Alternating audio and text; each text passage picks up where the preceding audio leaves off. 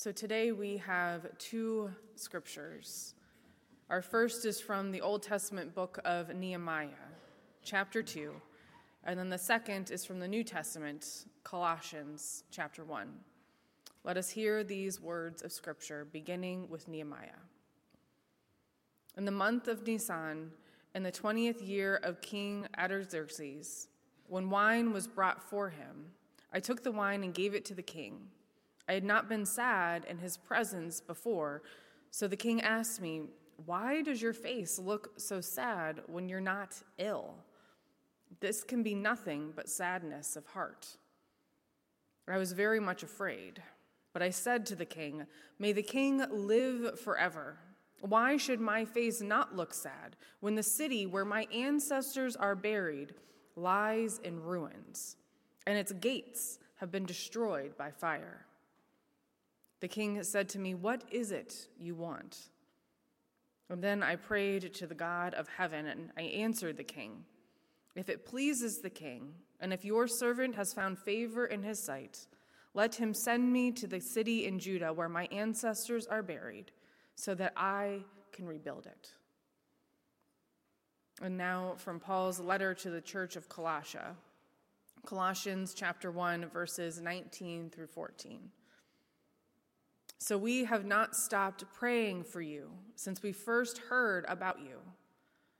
We ask God to give you complete knowledge of His will and to give your spiritual wisdom and understanding. Then the way you live will always honor and please the Lord, and your lives will produce every kind of good fruit. All the while, you will grow as you learn to know God better and better. We also pray that you will be strengthened with all his glorious power so you will have all the endurance and the patience you need. May you be filled with joy, always thanking the Father. He has enabled you to share in the inheritance that belongs to his people who live in the light. For he has rescued us from the kingdom of darkness and transferred us into the kingdom of his dear Son, who purchased our freedom and forgave our sin. The word of God for the people of God. Thanks be to God. So today we do conclude our series entitled Dynamite Prayer, and it's based off of the devotional of the same name, a devotional that's authored by Rosario Picardo and Sue Nilson Kibbey. And our English word for dynamite comes from the Greek word dunamis, in the New Testament, this word dunamis describes the supernatural resurrection power of God's Spirit that broke into the world not only at Jesus' resurrection, but it, again and again and again, it broke through in the New Testament, transforming people's lives every single time. And so in this devotional, Sue and Kibbey and Rosario Picardo, they challenge us to open ourselves to God's dunamis power and dunamis spirit that is in our lives, allowing it to transform us and then through us, the world. And so I'm excited this morning to conclude our series to have Reverend Michael Perisher join us this morning. Michael serves currently as the executive director of Nehemiah Mission, which is a United Methodist urban mission up in Cleveland on Bridge Avenue. He's originally from Rocky Mount, North Carolina, and he studied at NC State for his undergrad, and then he earned his master's in divinity at Duke Divinity School. Michael has worked in international missions with refugees at the Church World Service in Durham, North Carolina, as well as the United Methodist Volunteers in Mission Southeast Jurisdiction Office. And he is married to his wife, Alex, who is also a pastor and serves as the associate pastor of discipleship at Chagrin Falls UMC. And they live currently in Solon, Ohio. And so I want to welcome Michael this morning. Will you join me?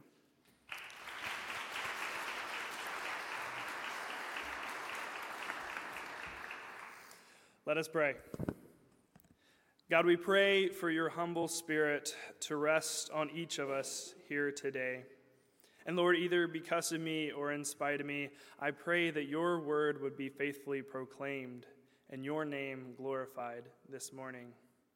And Lord, from the cowardice that dare not face new truth, from the laziness that is contented with half truth, and from the arrogance that thinks it knows all truth, good Lord, deliver us. Amen. Good morning.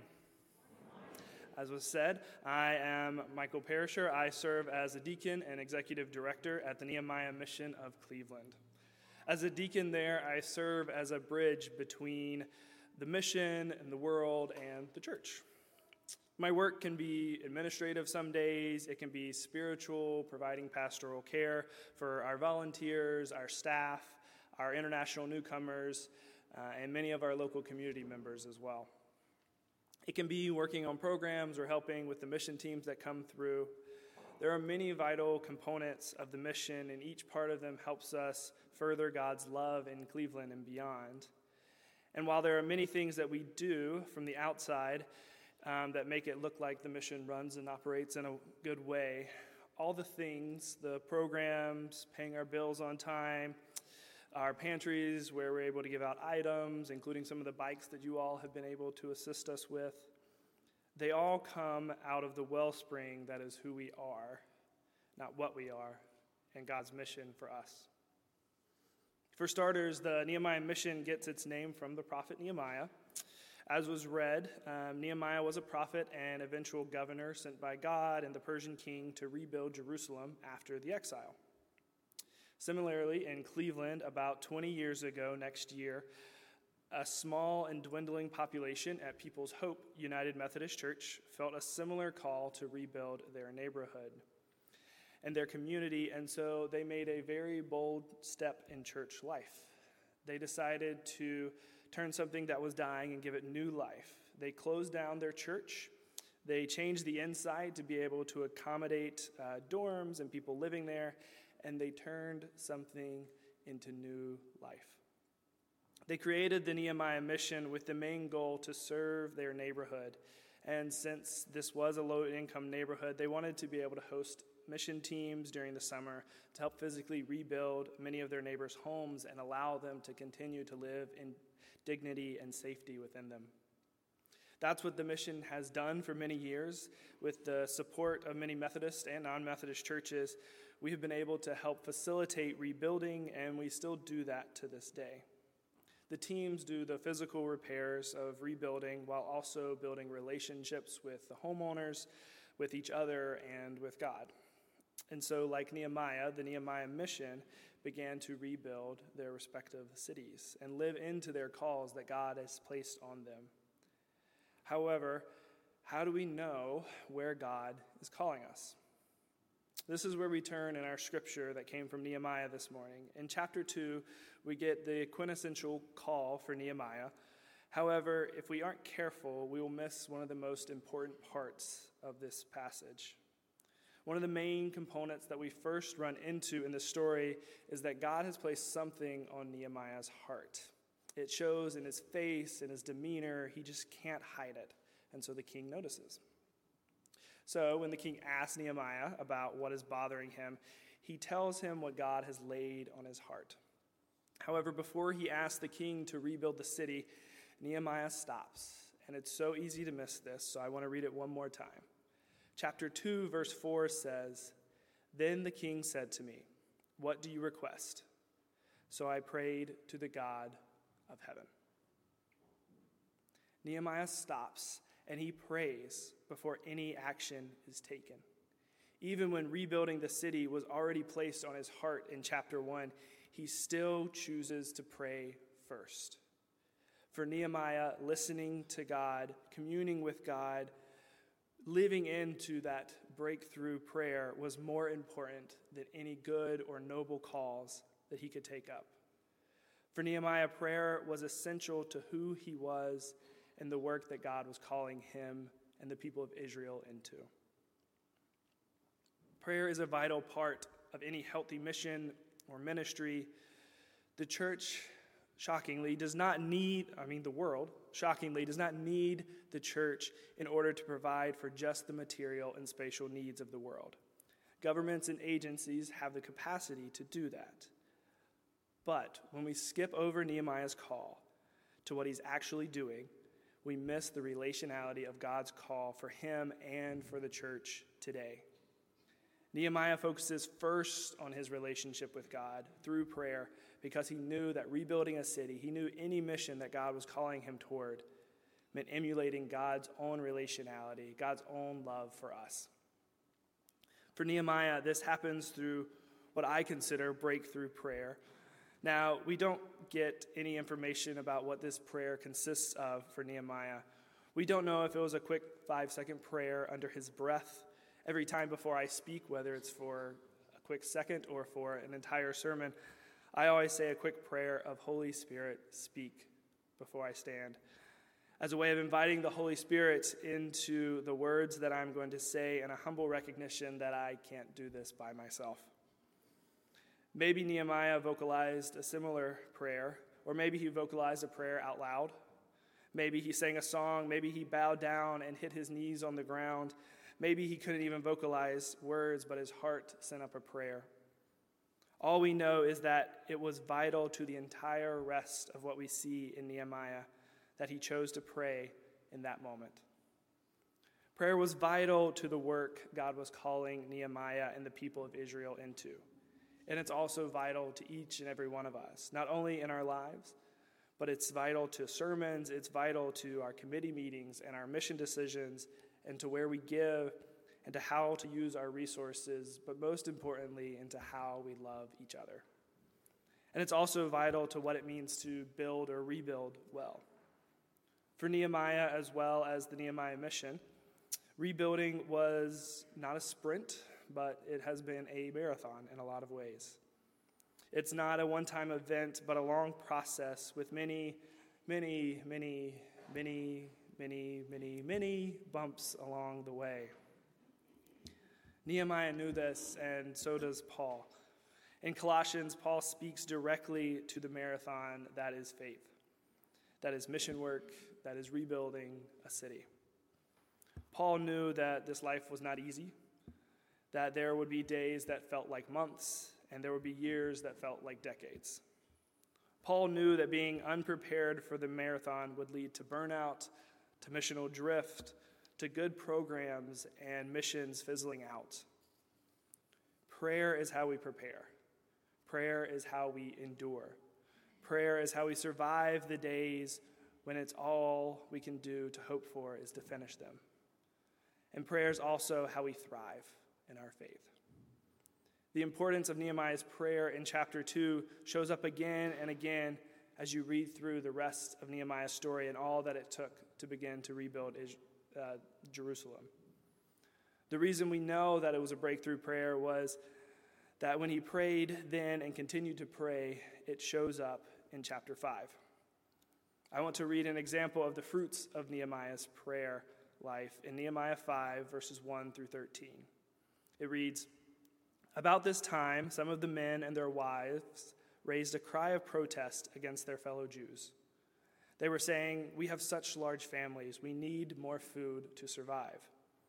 Others says, said, We have mortgaged our fields, vineyards, and homes to get food during the famine. And others have said, We had to borrow money on our fields and our vineyards to pay our taxes. We belong to the same family as those who are wealthy and our children are just like theirs. Yet we sell our children into slavery just to get enough money to live. We have already sold some of our daughters, and we are helpless to do anything about it, for our fields and vineyards are already mortgaged to others. When I heard their complaints, I was very angry. After thinking it over, I spoke against these nobles and officials. I told them, You are hurting your own relatives by charging interest when they borrow money. Then I called a public meeting to deal with the problem. At the meeting, I said to them, You are all doing what you are doing. We can. We are doing all that we can to redeem our Jewish relatives who have had to sell themselves to pagan foreigners, but you are selling them back into slavery again. How often must we redeem them? And they had nothing to say in defense. Then I pressed further What you are doing is not right. Should you not walk in the fear of our God in order to avoid being mocked by enemy nations? I myself, as well as my brothers and sisters and my workers, have been leading the people lending the people money and grain, but now let us stop this business of charging interest. You must restore their fields, vineyards, olive groves, and homes to them this very day, and repay the interest you charged when you lent them money on grain, new wine, and olive oil. They replied, We will give everything and demand nothing more from the people. We will do as you say. Then I called the priests and made the nobles and officials swear to do as they had promised. I shook out the folds of my robe and said, If you fail to keep your promise, may God shake you out from homes and from your property. The whole assembly responded, Amen, and they praised the Lord, and the people did as they had promised. In Nehemiah chapter 5, we have an example of one of those bumps that Nehemiah dealt with numerous times as he and the prophet Ezra began to rebuild the city after the exile. In this chapter, we see that Nehemiah brings charges against those in the ruling class and says that he and others have been trying so hard to bring back people from all over after the exile, and yet now it's their own people trying to force themselves back into slavery. When we look at God's love and redemption in the story, we see that the rich and the privileged were not excluded from coming back either from the exile. But that didn't give them free rein to cause the same harm that forced them into exile in the first place. This is how we know that our breakthrough prayer works.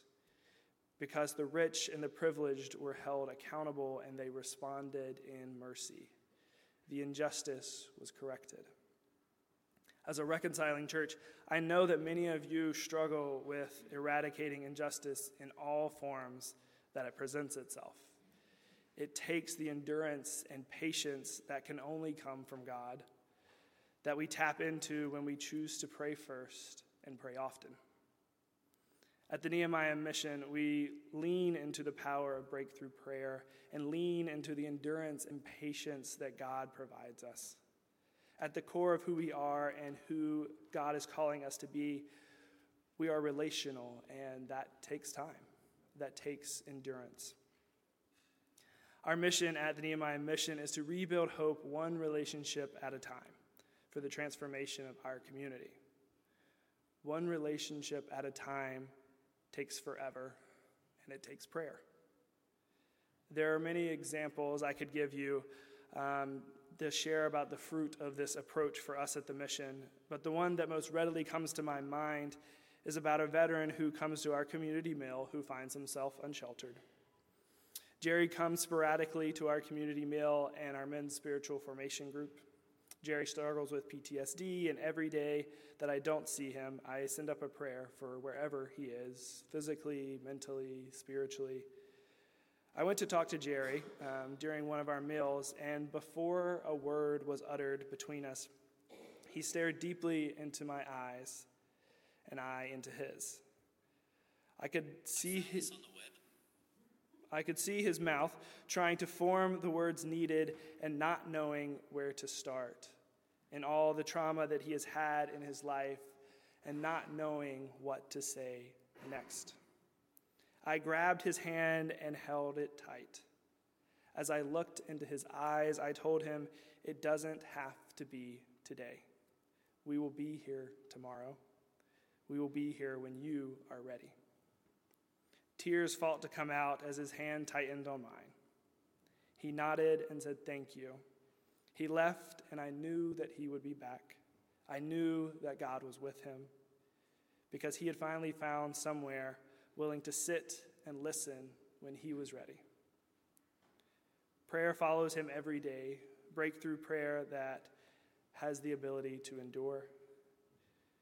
We don't only do this with Jerry, we do this with the international newcomers that come into our building and live in our transitional housing. We do this for our African refugee boys that we've been able to give bikes to. We do this to anybody who walks through our prayer, whether client or volunteer uh, board members, anybody that comes through. And I think our churches have the same opportunity to pray and to live into prayer sitting right at our feet. It's no new news at this point that the UMC has been going through some exile and rebuilding with all that's happened on a denominational level, but also with coming out of a pandemic and learning who we want to be.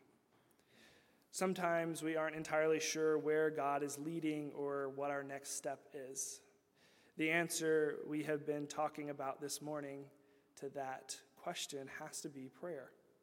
That's what Nehemiah did. That's what Paul tells us we need to do and that he did for all the churches that he counseled.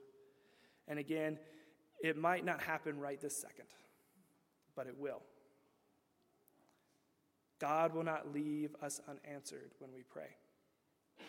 In the meantime, God gives us the patience to endure, to wait, to slowly topple over injustice in our world.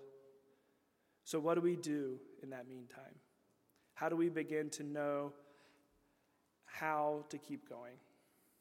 We focus on loving better in a way that will bring about justice in our world. So, how do we move toward loving better? Many times we say we are a diverse church, and globally we are, but what does it mean for our churches to continue to move toward looking like the communities that we come from? For our missions to be with and alongside instead of removed and to or for someone? What does it mean for us to care about all of our creation and not just the humans that sit next to us this morning? What does it mean for us to name those who have died due to violence um, like Michael Brown and Breonna Taylor, Tyre Nichols, Pierre McCoy, the Lunar New Year shooting, the many, many, many school shootings, and so, so many more. What does it mean for us to set aside our false idols? Our materialism, our nationalism, our self righteousness, our revengefulness when we think we've been wronged, our sexism and racism and homophobia, and most importantly, our independence and lean solely on God. These are the things that I know I struggle with on a daily basis. Um, these are things that, as I talk with people, they struggle with on a daily basis, even if sometimes they are too scared to name them or they can't get the words out. These are the, um, these are the things that when we that we can face when we listen to God's call on our lives and our relationship with God is focused on our prayer. It's what drives us forward because it's so easy to turn towards things that are going on in our lives, in our church, in our world, in the busyness of all of it, and forget to pray. When we look further into Nehemiah and Ezra, who are both rebuilding prophets, we see a clear answer as to how we move forward. Both of these books have a significant part of them focused on reading the Torah aloud, so that this new city, this new temple, are focused on their relationship with God first. Nehemiah and Ezra knew that as they cared for the needs of a rebuilt and rebuilding community, that they had to be in relationship with God through prayer and the Word of God. They knew why they had been exiled before, and it wasn't because they didn't stick to the exact letter of the law. It was because they turned from God's love and ordinances, thinking they knew better. They stopped praying they forgot what it meant to pray and to be in a dynamite, life altering relationship with God. Church, we live in a time and in a world within our church where division and turning away from God can come far too easily, where prayer is forgotten except maybe at meal times. If we hold fast to God in our prayer, we grow closer and closer to God, and we see each other as equal heirs in the kingdom of God. We see the love present. We celebrate the differences we have. We live out what it means to care for each other as Jesus cared for the masses, as he cared for his disciples, as he washed Judas's feet and still shared in the Last Supper with him, as he blessed the criminals that hung with him, and as he prayed for intercession, prayed for intercession on behalf of those who crucified him while he was dying at their hands as God returned God's people to Jerusalem after the exile, and as Jesus intercedes for us daily. I pray we take this opportunity in the life of our church to rebuild in ways that put relationships and prayer first and our agendas last. I think the church and the mission field could do with more disciples living by love and not by doctrine. Let us pray. God of Abraham, Isaac, and Jacob, God of the Israelites and of the kings and of the prophets, God of the disciples and the martyrs and the monastics, God of John Wesley and of these people in this church here in Brecksville. We come before you humbly. We pray for closeness to you. For in you we find all goodness, all love, and all faithfulness. Your own Son reminds us that only God is good, and so we come to you and ask us for that goodness, that love to fill us up, for that goodness and that love to become clear in our hearts, and for that to flow through us into a divisive and hostile world. We know how we stumble, and we thank you for your ever flowing grace, for your mercy, for your endurance, for your patience when we turn from you. Instill in us this day a desire to love you more fully, to keep the spirit of your ordinances, and to love those around us more fully. Give us the spirit of Nehemiah to commune with you as we move through our days and our lives. Help us to rebuild faithfully, Lord. We pray all this in your holy, mighty, and dynamite name. Amen. Thank you. Thank you, Michael. I like that you said um, it might not happen right this second, but it will. In the meantime, we love better. And everything is rooted in prayer. We pray throughout our worship services, we pray constantly in the church, and hopefully in our lives so that God will give us the endurance and the patience to love people. Right? That's the, that's the work of the world. That's the work of the church in the world. As we prepare for this time of prayer with one another, I'd like to invite our handbell choir to come forward, and they are going to share a special piece of music with us. And those joining online, I invite you to share your prayers in the comments on Facebook. You can also use our prayer at brecksvilleumc.com or through our text number.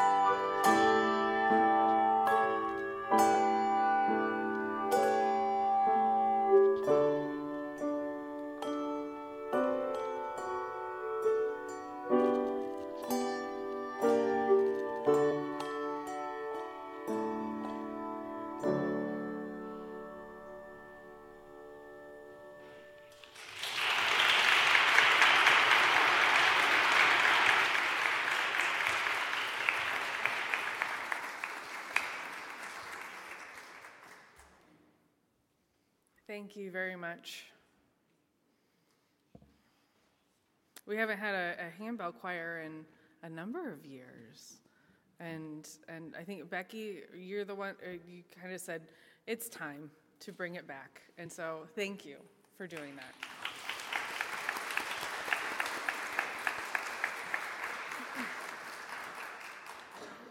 We have quite a few prayers this morning. Uh, Mary asked prayers, prays for guidance in making big life decisions. And Marla asked for prayers for all who are grieving the loss of a loved one um, in the Tusky Valley band accident. And Kim asked for prayers of healing for friend Deb's foot.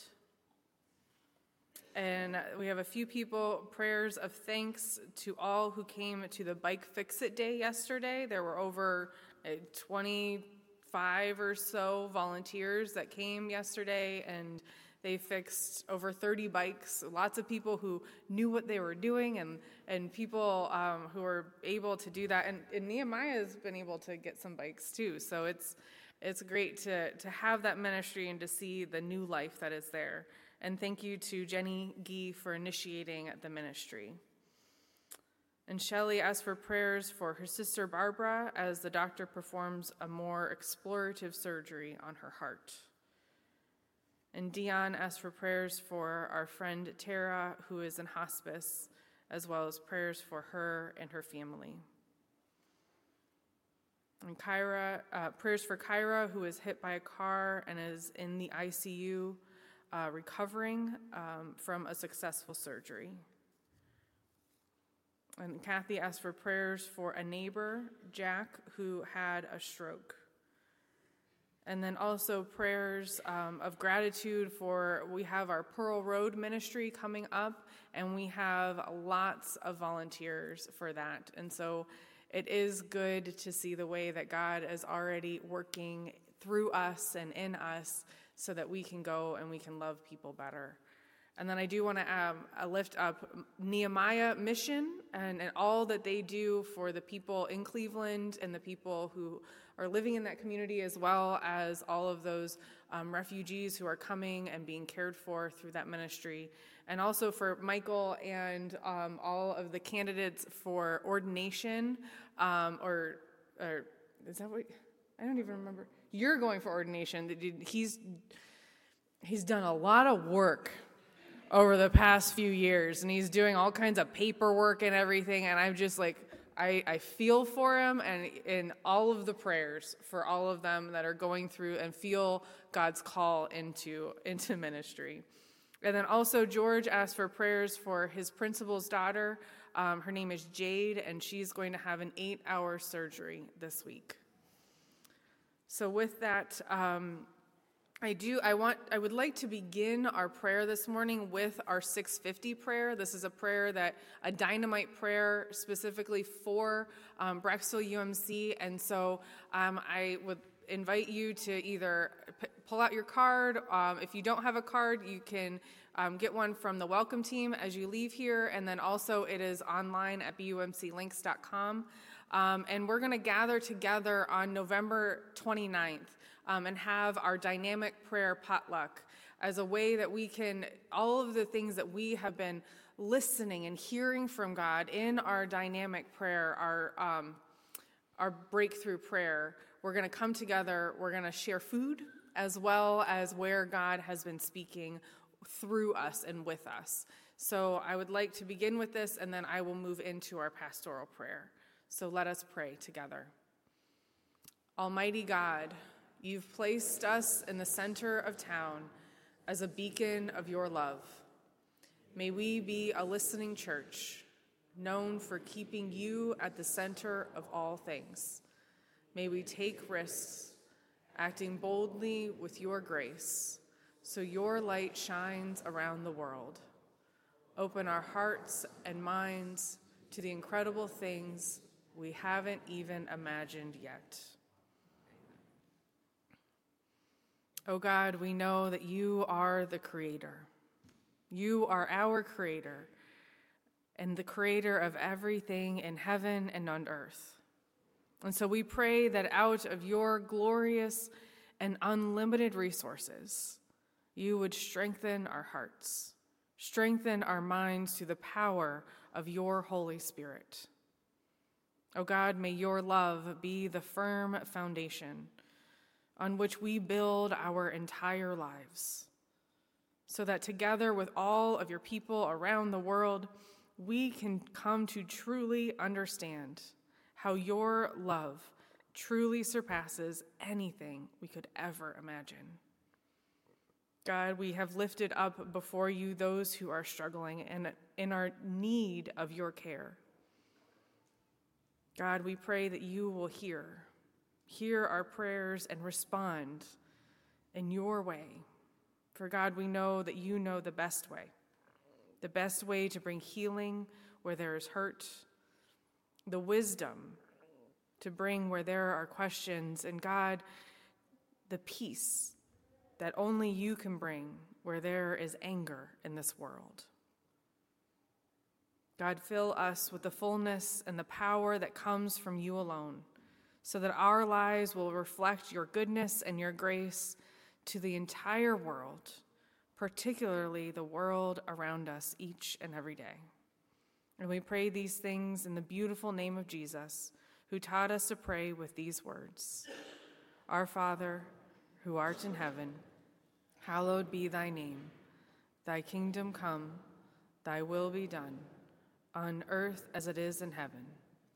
Give us this day our daily bread, and forgive us our trespasses, as we forgive those who trespass against us. And lead us not into temptation, but deliver us from evil. For thine is the kingdom, and the power, and the glory forever. Amen. Each Sunday, the last thing that we do is to remind ourselves that church does not end here, but it, be, it is just beginning. And we are to take what we learn here and what the spirit that we feel here and take it into our daily lives. And so, here are some ways that you can engage with BUMC in the coming weeks and, and bring it into your everyday life. And the first is on Tuesday at noon we will have a newsletter production party. It's on Tuesday this year, th- this, this month, Tuesday at noon, because Thursday's Thanksgiving. And I don't know about you, but we're all going to be eating turkey. So you can come and you can have soup and you can help put together um, the, the newsletter that's going to go out for December, and it's the December edition, so it's like 45,000 pages long. So we need all the help we can get to, and strong muscles to fold all of those newsletters. And then uh, we have many things that are coming up to begin to celebrate and prepare ourselves for the Christmas season. We have the youth Christmas party that will be on Sunday um, the, the third, and Dana has, hold on. Dana has these adorable little cards, and so you can hand them out to all of your friends and family um, to come to the youth Christmas party. They have chicken and tenders and fries for dinner, and gluten free available, of course, and freshly popped corn. And there's bingo. You can win free Frosties for a year. This is only for youth, so not everybody is welcome. Um, and then they're going to have a Christmas movie on the big screen downstairs, and they're also going to do a make and take ornament um, craft. And so it's a it's a lot of fun. I went a couple of years ago or last year. I don't remember time, um, but it was it's it's a great fun. It's great fun. So invite any of the middle school and, and high schoolers to that. And then also on the 6th, Wednesday, the 6th of December, we will have our Advent dinner church. And so the, the staff will provide um, soup and, and bread for that, and we will gather together and we will have church downstairs and fellowship hall around tables and we'll sing and we'll have conversation. And it's a great way to um, try worship and, and church a, a, little bit differently. Um, so I invite you to join us for that. And then um, also today, we kind of kick off our um, Advent season with hanging of the greens. And so, directly following this service, we're going to head downstairs and we are going to have some pizza and then get directions on how to just deck the halls. Um, and even if you're not able to stay, we have some yard signs. So if you would like to have a yard sign, hold on. I have lots. Of, I have lots of props today. Um, but if you would like a yard sign to let people know that they can come and they can worship with us for Christmas Eve, then um, please, there's some in the parlor, and you can pick one up. And this is just a great way to share that um, we have lots of wonderful, fun opportunities to worship together on Christmas Eve as well as throughout the year. So you can get a sign for your yard, um, especially if you live on a busy street. Does anybody live on like a busy street? I do not. Yeah, Marla lives right here on 82, yeah, or 21, or whatever road that is. I don't. I never remember which one's which ever. Anyway, you can get one of those, and it'll be fun. Um, and then the last thing is our our pie drawing. So, Michael, I'm gonna have you pick it out. All right. I know, no pressure. All right. Here. Oh no. We need a drum roll, please. Okay. This is the most hilarious. Betty Monin! Yay! All right, Betty, I will I will be in contact with you about what kind of pie you would like and I will make a special delivery to your house whenever you want. So, yay, that's exciting. Look at all of look at this. That's exciting. Thank you, everybody. Yes. okay, the drums are getting excited. So I'm going to do our benediction so that we can go and do God's good work in the world. May the Lord bless you and keep you. May the Lord make his face shine upon you and be gracious unto you. May the Lord lift up his countenance upon you and grant you peace. Go in peace and not in pieces. Amen. Let us stand and sing.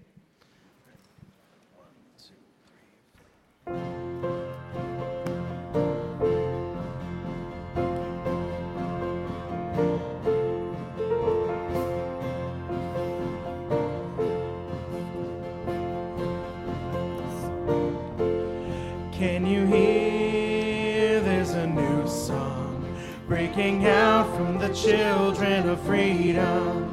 Every race and every nation Sing it out, sing a new hallelujah.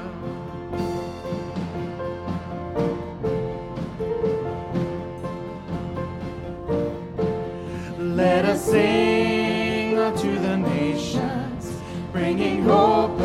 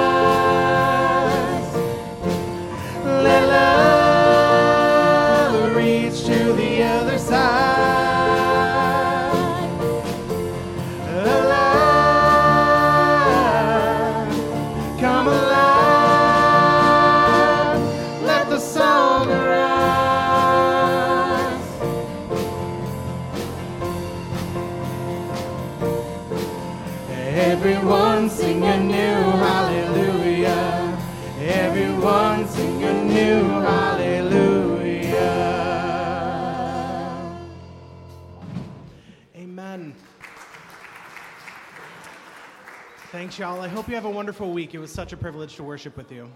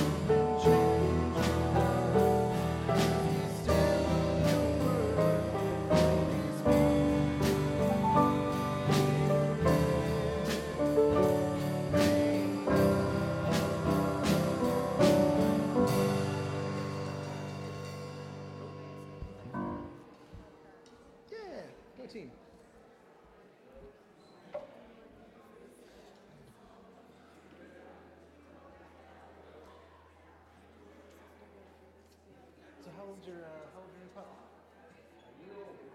Oh, okay. So not, not, not super new to the world. That's